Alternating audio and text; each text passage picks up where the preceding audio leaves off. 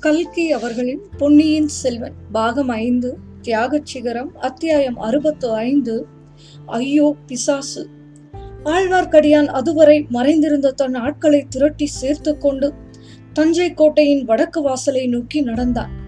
கருத்திருமனுடன் அவன் துவந்த யுத்தம் செய்தபோது தன் ஆட்களை அடையாததின் காரணத்தை வாசகர்கள் யூகித்து உணர்ந்திருப்பீர்கள். அவன் நிச்சயமாக தெரிந்து கொள்ள விரும்பிய மிக முக்கிய ரகசியமான விவரங்கள் மற்றவர்கள் காதில் விழுவதை அவன் விரும்பாததில் வியப்பு இல்லை அல்லவா? பாதி தூரம் சென்ற பிறகு எதிரே ஒரு தனியால் வெறி கொண்டவனைப் போல ஓடி வருவதைக் கண்டான்.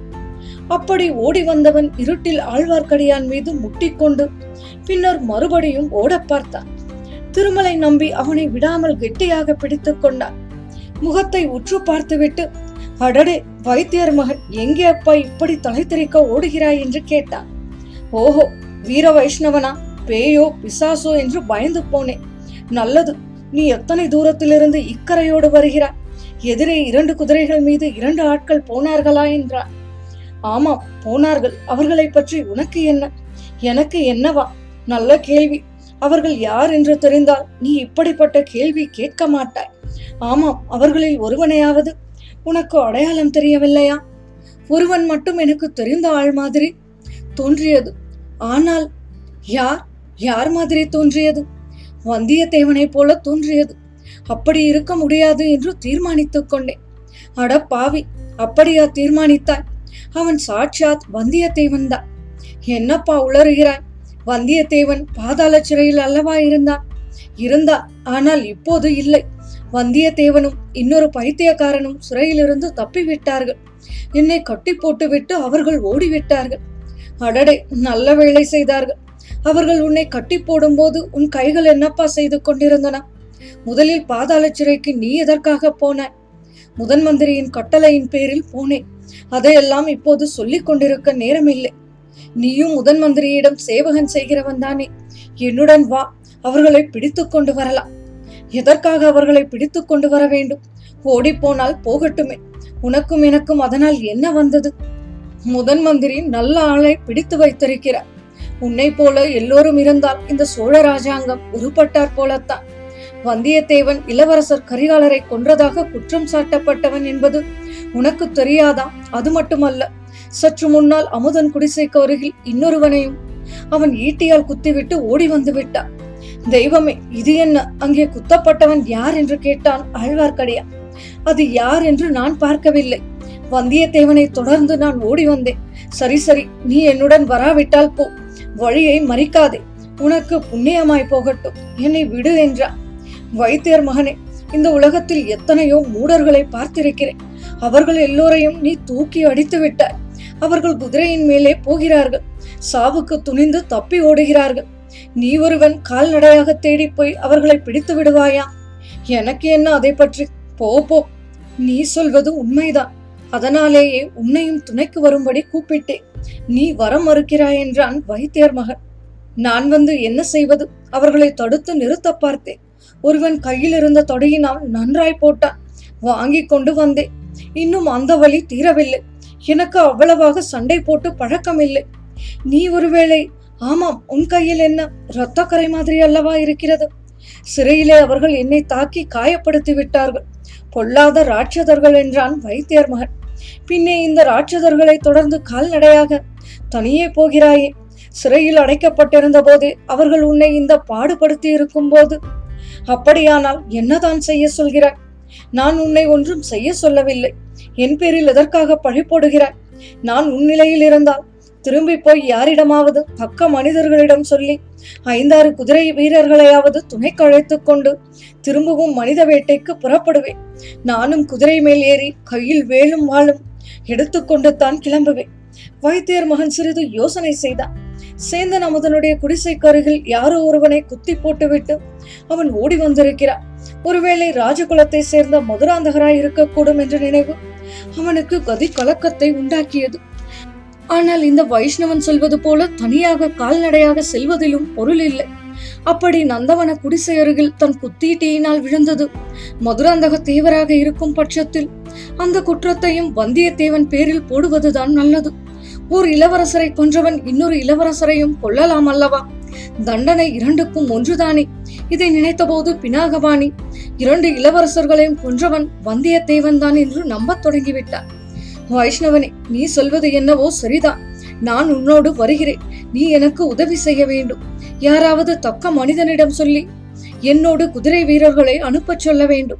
பெரிய மனிதர்களின் சுபாவம் எனக்கு என்னவோ பிடிபடுவது இல்லை. அவர்களுடன் எப்படி பழகுவது என்றும் தெரியவில்லை. இதோ பார் நான் சேனாதிபதி கொடும்பாலூர் வேளாரிடமும் முதன் மந்திரி அன்பில் அனிருத்தரிடமும் சொல்லி பார்த்தேன். ஓடிப்போனவர்களை திரும்ப பிடிக்க வேண்டியதை பற்றித்தான். சில வீரர்களை என்னுடன் அனுப்பும்படி வேண்டினேன்.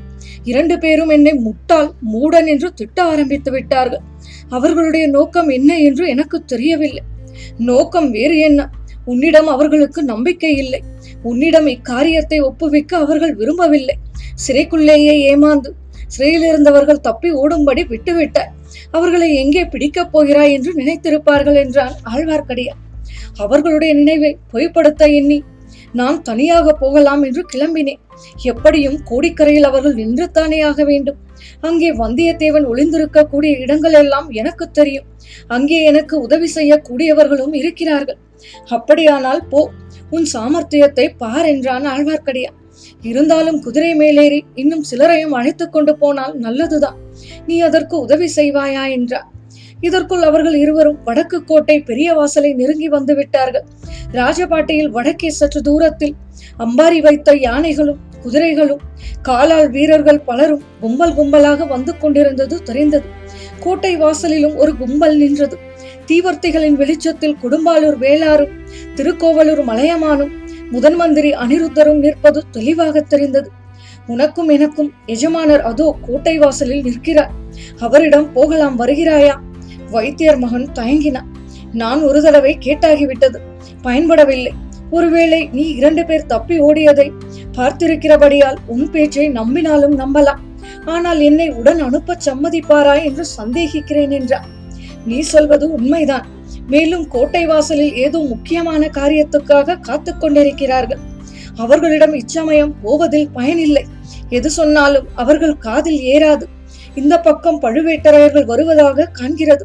அவர்களுடன் சம்புவரையரும் வருகிறார். அதோ பார்த்திபனும் கந்தமாறனும் காணப்படுகிறார்கள். அவர்களிடம் சொல்லி பார்க்கலாம். வந்தியத்தேவனை பிடிப்பதில் அவர்களுக்குத்தான் அதிக சிரத்தை இருக்கும் என்றான் ஆழ்வார்க்கடியான். ஊர்வலம் விரைவில் அவர்களை அணுகியது. முன்னாள் கட்டியக்காரர்கள் பழுவேட்டரையர்களின் தொல்குல பெருமையையும் அம்மாதிரியை கடம்பூர் சம்புவரையர் மழப்பாடி மழவரையர் பார்த்திபேந்திர பல்லவன் நீலதங்கரையர் இரட்டைக்குடை ராஜாலியர் முதலியவர்களின் விருதுகளையும் வீரச் செயல்களையும் வரிசை கிரமமாக சொல்லிக் கொண்டு வந்தார்கள். இடையிடையே முரசுகள் முழங்கின. சங்கங்கள் ஆர்த்தன. ஊர்வலத்தின் முன்னிலையில் சின்ன பழுவேட்டரையரும் பார்த்திபனும் கந்தமாறனும் வெண்புறவைகளின் மீது அமர்ந்து கம்பீரமாக வந்தார்கள். அடுத்தாற் போல அந்த மத்த கஜத்தின் அம்பாரியில் பெரிய பழுவேட்டரையரும் சம்புவரையரும் அமர்ந்திருந்தார்கள். அவர்களுக்கு பின்னால் மற்ற குறுநில மன்னர்கள் யானை மீதும் குதிரை மீதும் வந்தார்கள். முன்னும் பின்னுமாக ஏறக்குறைய நூறு வீரர்கள் கையில் வேலும் இடையில் வாளும் தரித்தும் நடந்து வந்தார்கள். இந்த ஊர்வலத்துக்கு முன்னால் ஆழ்வார்க்கடியானும் வைத்தியர் மகன் பினாகபாணியும் பாதை நடுவில் நின்றதை பார்த்ததும் சின்ன பழுவேட்டரையர் தம் குதிரையை சிறிது நிறுத்தி வைஷ்ணவனே முதன் மந்திரியிடமிருந்து முக்கியமான செய்தி ஏதேனும் உண்டா? என்று கேட்டார். தளபதி முதன் மந்திரி என்னிடம் செய்தி ஒன்றும் அனுப்பவில்லை. சொல்ல வேண்டிய செய்தியை கோட்டை வாசலில் தங்களிடமே சொல்லுவார். ஆனால் முக்கியமான செய்தி ஒன்று இருக்கிறது என்று ஆழ்வார்க்கடியான் நிறுத்தினான். என்ன? என்ன என்று மூன்று பேரும் ஆவலுடன் கேட்டார்கள். பாதாள சிறையிலிருந்து வந்தியத்தேவன் தப்பி ஓடிவிட்டார் அது எப்படி முடியும்? அவன் என்ன இந்திரஜித்தா மாயமாய் மறைந்து போவதற்கு என்று கேட்டார் சின்ன பழுவேட்டரையர் இதில் ஏதோ சூழ்ச்சி இருக்கிறது. வேறு யாராவது அவனுக்கு ஒத்தாசை செய்திருக்க வேண்டும் என்றான் பார்த்திபன் எல்லாம் அந்த கொடும்பாளூர் பெரிய வேளாரின் வேலைதான் என்றான் கந்தமாறன். அப்படி தப்பி ஓடினாலும் எங்கே ஓடி விடுவான்? கோட்டைக்குள்ளே தானே இருக்க வேண்டும் என்றார் சின்ன பழுவேட்டரையர். அப்படித்தான் வேளார் சொல்கிறார்.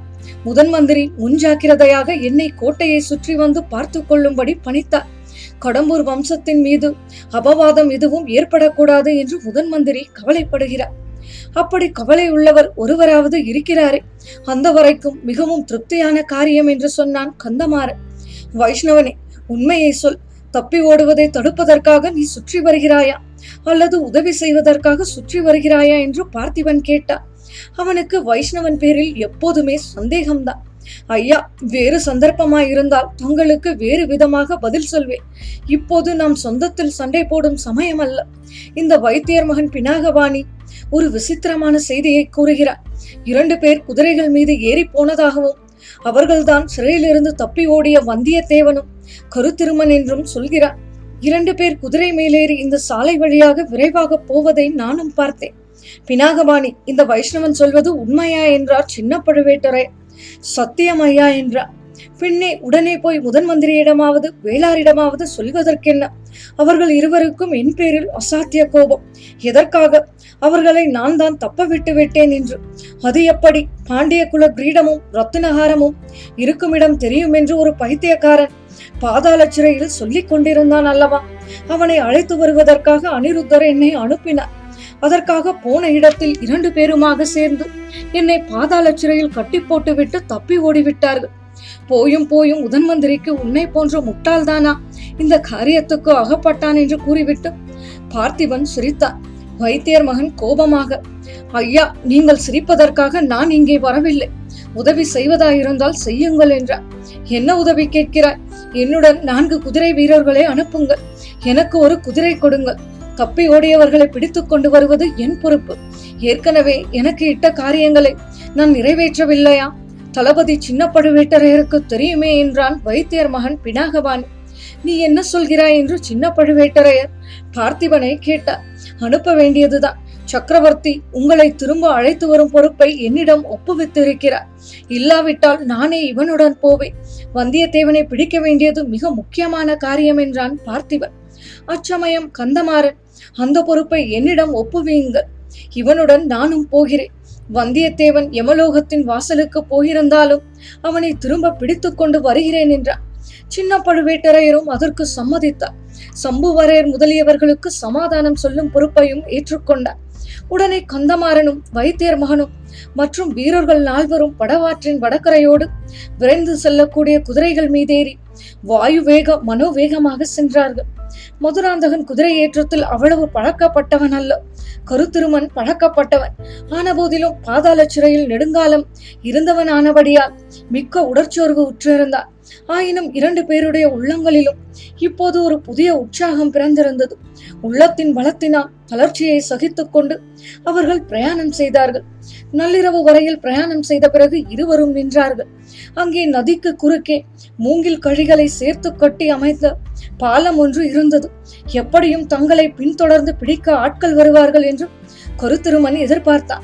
ஆகையால் அந்த இடத்தில் நதியை கடந்து அக்கறை சேர்ந்து விடுவது நல்லது என்று எண்ணினான்.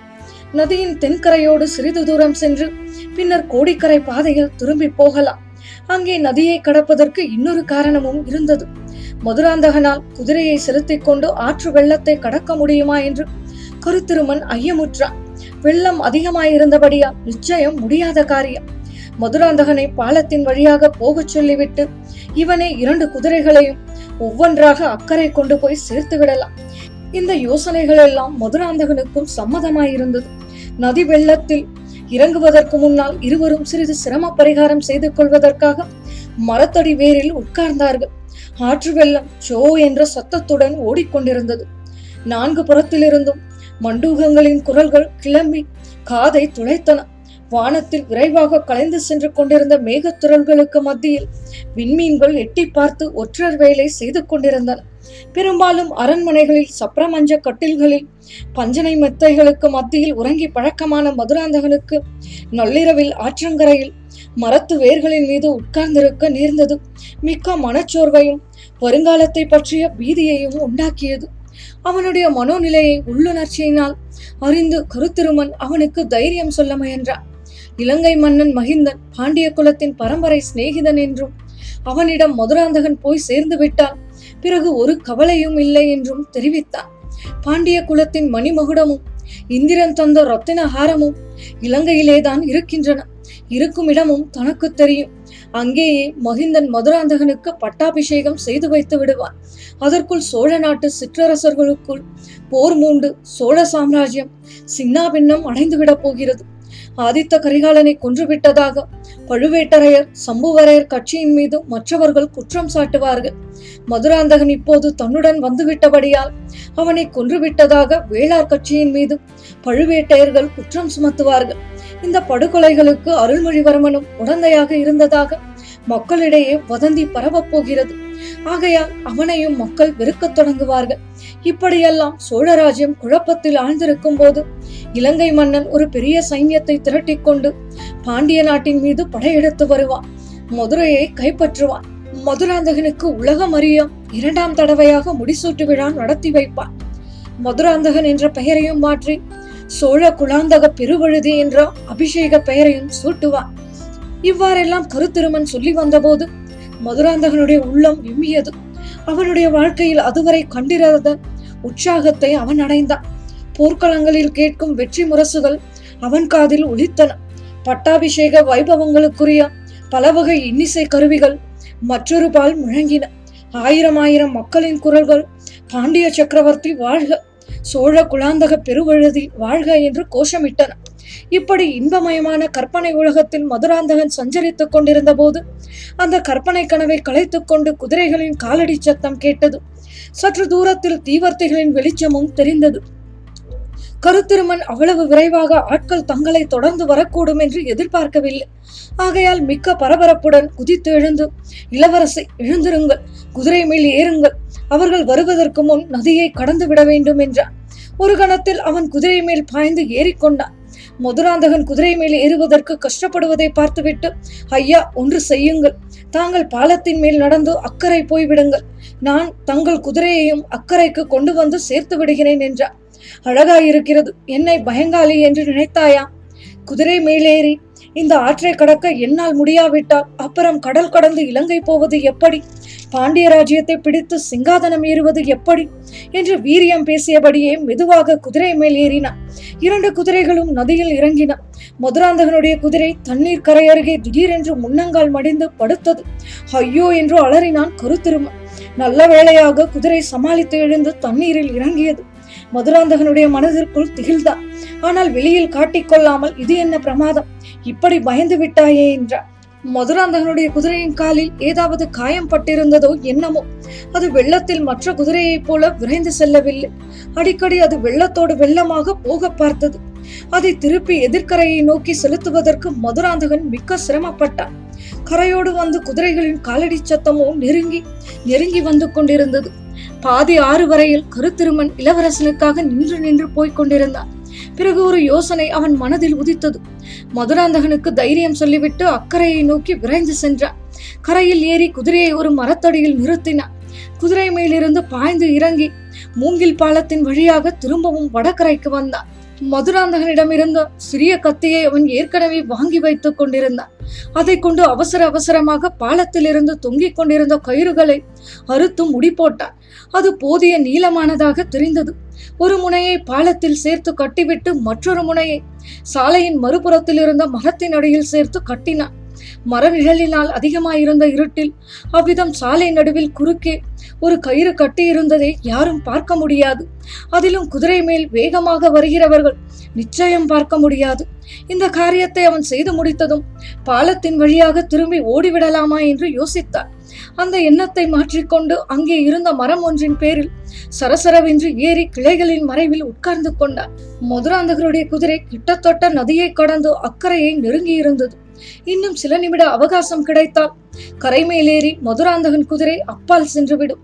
இந்த எண்ணம் அவன் மனதில் தோன்றி மறைவதற்குள் சாலையோடு வந்த குதிரைகள் அந்த மரத்தொடியை நெருங்கிவிட்டன. ஐந்தாறு குதிரைகள் இருக்கும். அவற்றில் இரண்டு குதிரைகள் முன்னணியில் வந்தன. அவை இரண்டும் ஒரு கணம் முன்பின்னாக கருத்திருமன் கட்டியிருந்த குறுக்கு கயிற்றினால் தடுக்கப்பட்டு தலை குப்புற உருண்டு விழுந்தன. கருத்திருமன் மரத்தின் மேலிருந்தபடி தன்னை அறியாமல் பலமாக சிரித்தான். குதிரைகள் மேலிருந்து விழுந்தவர்களில் ஒருவன் ஐயோ பிசாசு என்று பயங்கரமாக வளரினான்.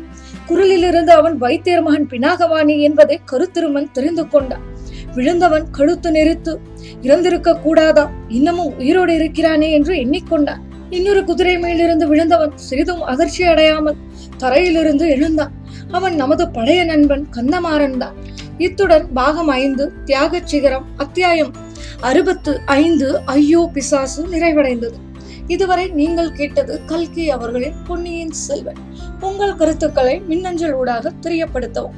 மின்னஞ்சல் முகவரி Umachari two zero one five at Gmail dot com மீண்டும் அடுத்த அத்தியாயத்தில் சந்திப்போம். குரல் வண்ணம் உமாச்சாரி. நன்றி.